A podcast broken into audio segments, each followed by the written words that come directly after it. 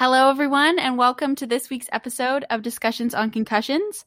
We have a special guest, Ryan Daniel, with us today. He is a med student at the University of Toronto, and a mutual friend was able to arrange this. And I'm so glad that you're here with us today, Ryan. Thanks so much for being here. Yeah, thanks for having me. So, what we'll do is we'll just start off with Ryan saying his story. Not only is he a med student, going to be a future doctor, but he has also suffered from concussions himself. So, take it away, Ryan. Yeah. Uh, so thanks, Rachel, um, and and thanks for providing this avenue to talk about concussions. Um, thankfully, now it's not as big of a part of my life as it used to be, but uh, definitely has a has has had a huge impact on me. Um, so as far as concussions for me, I had my first one in 2010, um, and so I was 13 at that age, and that was from hockey.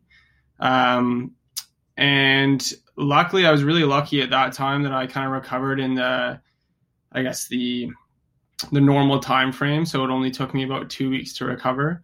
Um, I don't remember too much about the symptoms I was experiencing at that time, but um, but yeah, it, w- it, was fairly quick, and I was able to get back to all the physical activity I love to do um, pretty quickly, which was great.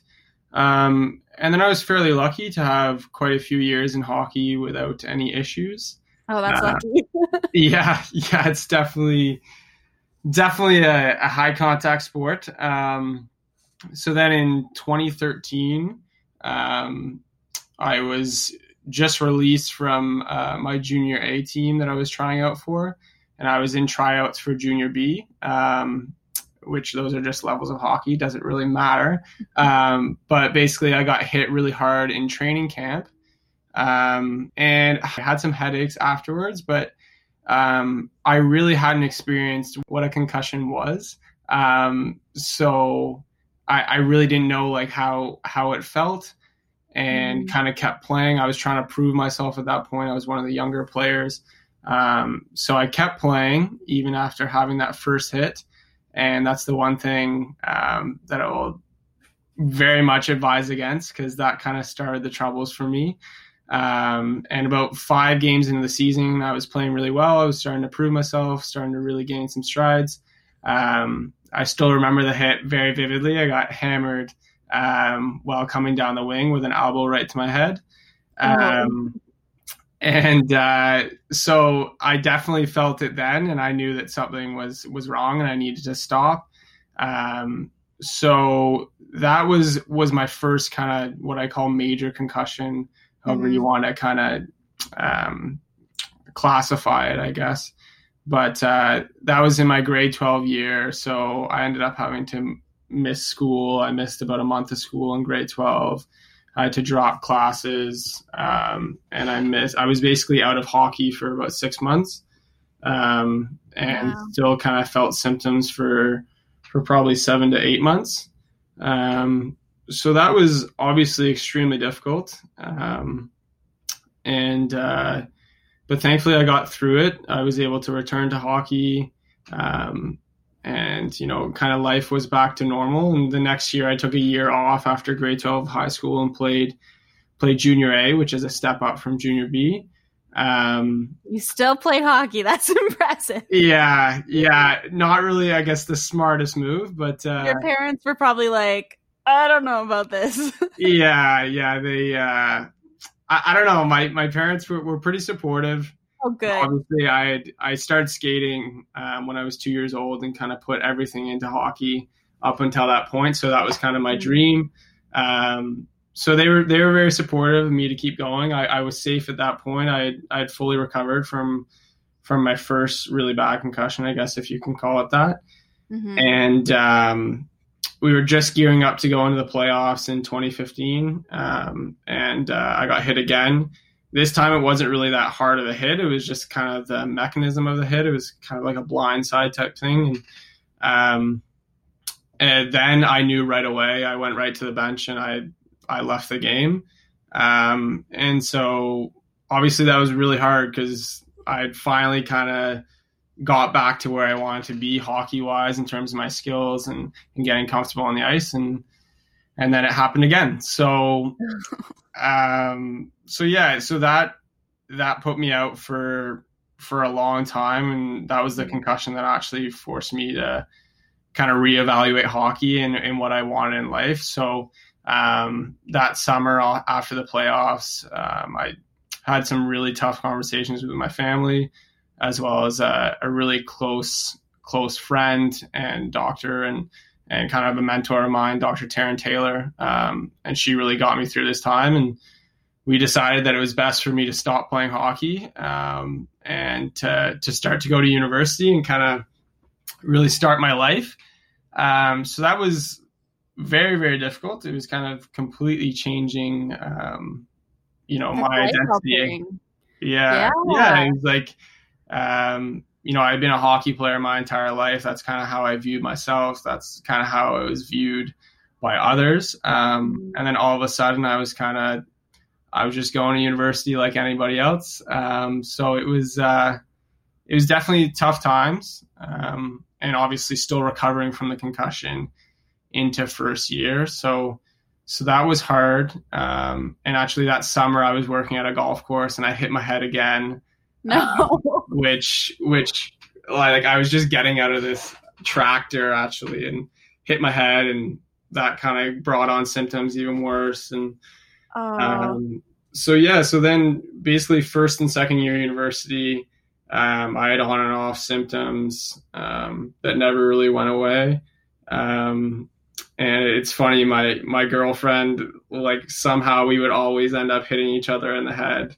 Um, no. so like I would always have these like couple week periods that were symptoms were really bad, and then I would kind of bounce back a bit. Um, and I, and I think that's kind of that's normal for somebody recovering from a lot of concussions is that it's such a Yeah. roller coaster journey, and it certainly was for me. Um, and and really, it wasn't until kind of the end of my second year of undergrad that I really started to to feel like completely normal again. Um, and I will say I'm extremely lucky to to kind of feel back to normal, and I was able to go back to exercising as much as I want and and kind of getting back to where I want to be. So um, that's kind of my journey in terms of having concussions, and mixed in there is research and getting involved in advocacy and stuff like that. So. Um, so yeah, I guess about four or five concussions, probably many undiagnosed when I was when I was a kid. But uh, yeah. yeah, that's kind of my my journey with a concussion. That's a roller coaster. Oh Yeah. my goodness. because to face that first really severe one of hockey and then even take off time during high school, like you said, a month. Like Yeah. I can imagine doing that during high school and then to then get back up and be like, okay, well, I'm still going to play hockey. This is what I'm still doing with my life. And to make it to that level too, like that's really impressive. And then to have it all fall down again, like that takes not only the physical toll, but also a mental toll. I, I can't imagine like what you would have felt when you had to make all those choices. Yeah, yeah, I think um, that's something that I don't think is emphasized enough uh, with people who have concussions and certainly post concussion syndrome is the mental side of things. Um, and, and the aspect of it being a roller coaster, I think, is makes it much much harder to be honest.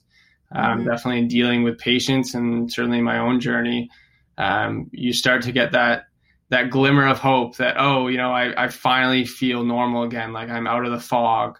Um, Yeah. You know, it, concussions are so often described as you know feeling in a fog or just feeling out of it, and uh, Mm-hmm. you know so i thought like that was one of the hardest things um, was the roller coaster nature of the recovery um, definitely in grade 12 i mean also lo- losing out on kind of the social aspect of, of grade 12 and everything that comes with that um, you know i had to drop a course it was actually physics so that was fine i don't love physics so Yeah.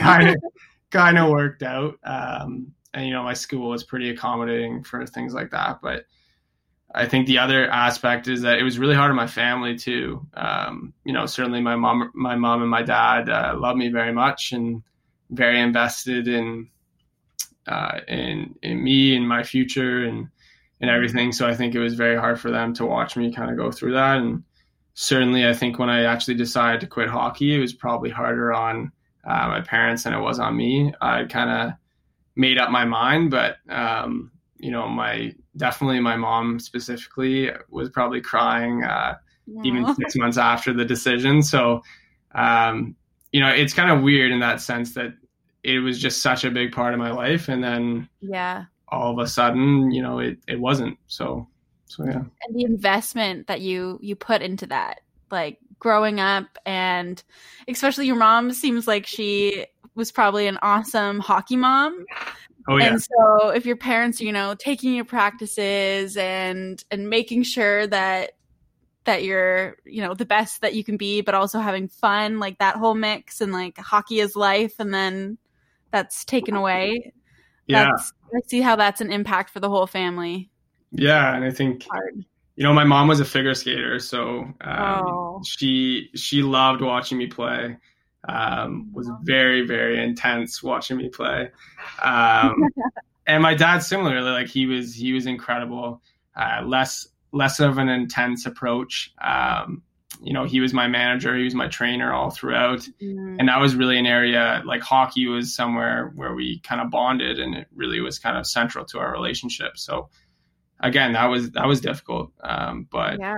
thankfully um, he was off work during a lot of my recoveries so or just doing some part-time stuff so he was really kind of my rock in terms of supporting me medically and then um, my mom more of the emotional support with hugs and going Aw. for walks and stuff. So, you know, it, it was it was definitely a hard journey, but I think uh, you know, even thank you for having me on the podcast because it's kind of cool when you look back on your journey and uh, kind of self reflect on where you were and where you are now. So, Yeah, I'm I'm so glad that you were able to to share this because it's also really neat to have the perspective of a concussion from the typical hockey injury because Mhm. you always associate generally like oh a concussion goes with sports like I don't know how many times someone was like oh so you've had six severe concussions what sport did you play and I was Yeah. like I haven't played sports in many many years like Yeah. my fifth one was literally knocking my head getting out of a car. Like it's not associated with that anymore. yeah, So it's neat to hear,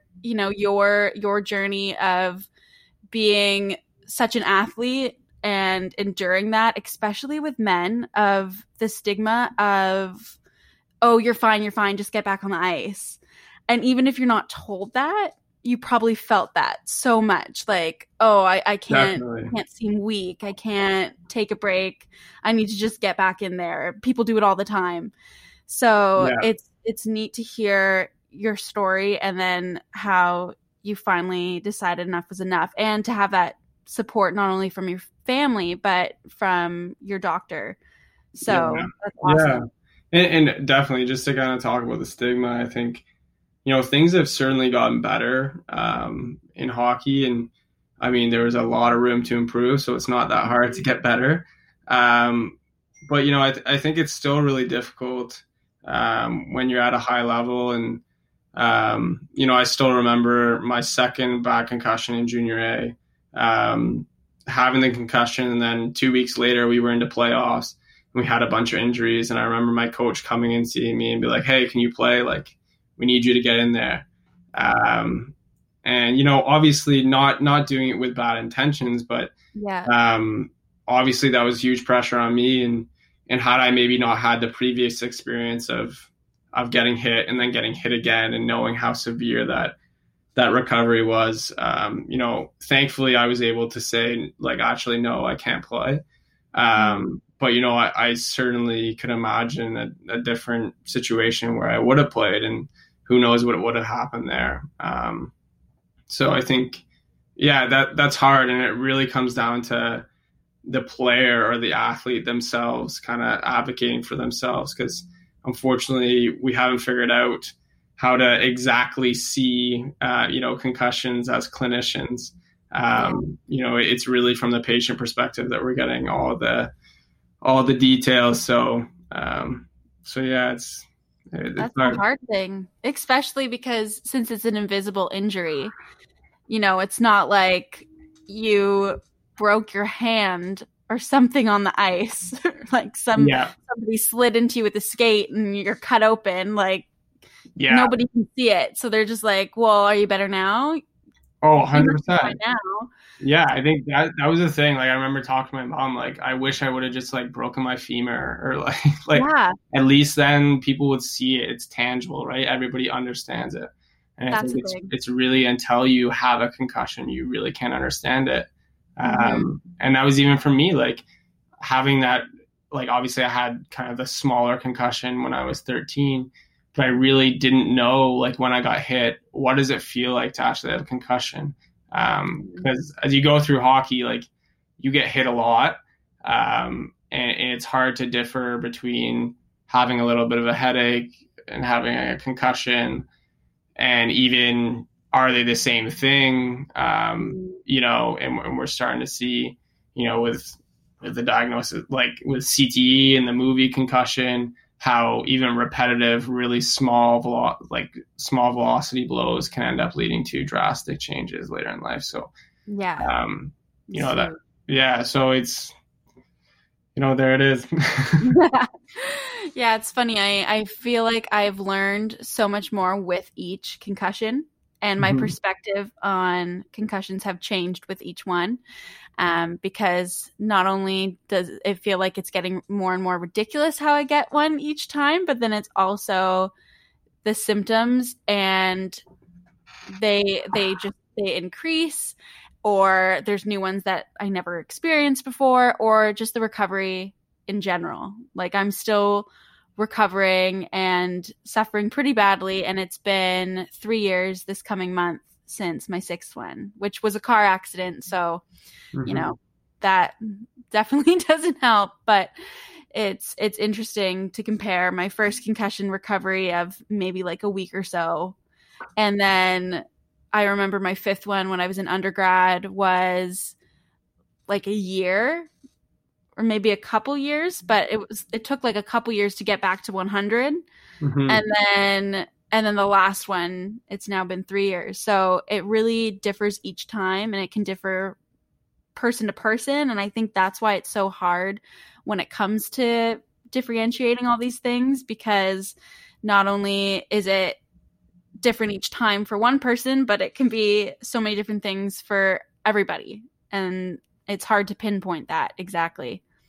Yeah, I think that's something that always kind of boggled my mind about concussions, and I still don't think that we have a good grasp on it. But Mhm. the the the aspect that you know I could get the same hit as one of my teammates, and I would feel awful, but he would be fine.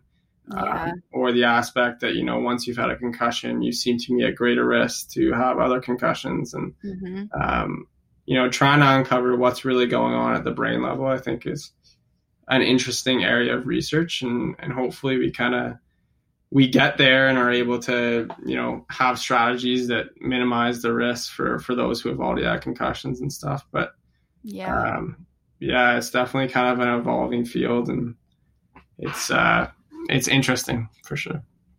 Now, with your support system, it sounds like you have great parents, and they must be so proud of you that, yeah, your life turned into something completely different, but you went from that to now being in med school. So, what has that kind of shaped your life in, in a different sense? And, you know, seeing, having your parents support you in a completely different field and and how they feel about all of that Yeah, I mean, uh, certainly there's no way I'd be here today without my, my family. Um, I would say another aspect of that is my I have a really close friend group. Um, actually, two of them also play junior A as well, or three of them sorry play junior A as well. Uh, so it was a lot of hockey players in that group. Um, and one of them suffered uh, concussions similar to me. Um, and so he he was actually a year older than me. His name's Tyler McKechnie, and um, and he had concussions and ended up going to medical school as well. So wow he was kind of the the kind of light for me that was like, oh, medical school is is actually a possibility. Um, because I think when when you get into, I was I started out in biomedical sciences at U Ottawa, um, and when you start in a program like that, you hear about you know everybody wants to go into medicine, but Mm. basically none of us get in. Um, and that's just the stats, right? So yeah, I think starting first year, I was very apprehensive of even trying to go for that goal of medicine. And um, certainly, I think seeing Tyler's journey and and him be able to accomplish it um, was definitely something that that kind of gave me motivation, and I thought that I could do it too. And um, similarly, another one of my uh, best friends, we started uh, undergrad at the same time. Um, both previously played hockey, um, and actually we're both in medical school now as well. He's at at uh, McMaster, um, and his name is Colin Cruz. So, um, so yeah, I think certainly having the family support has been huge.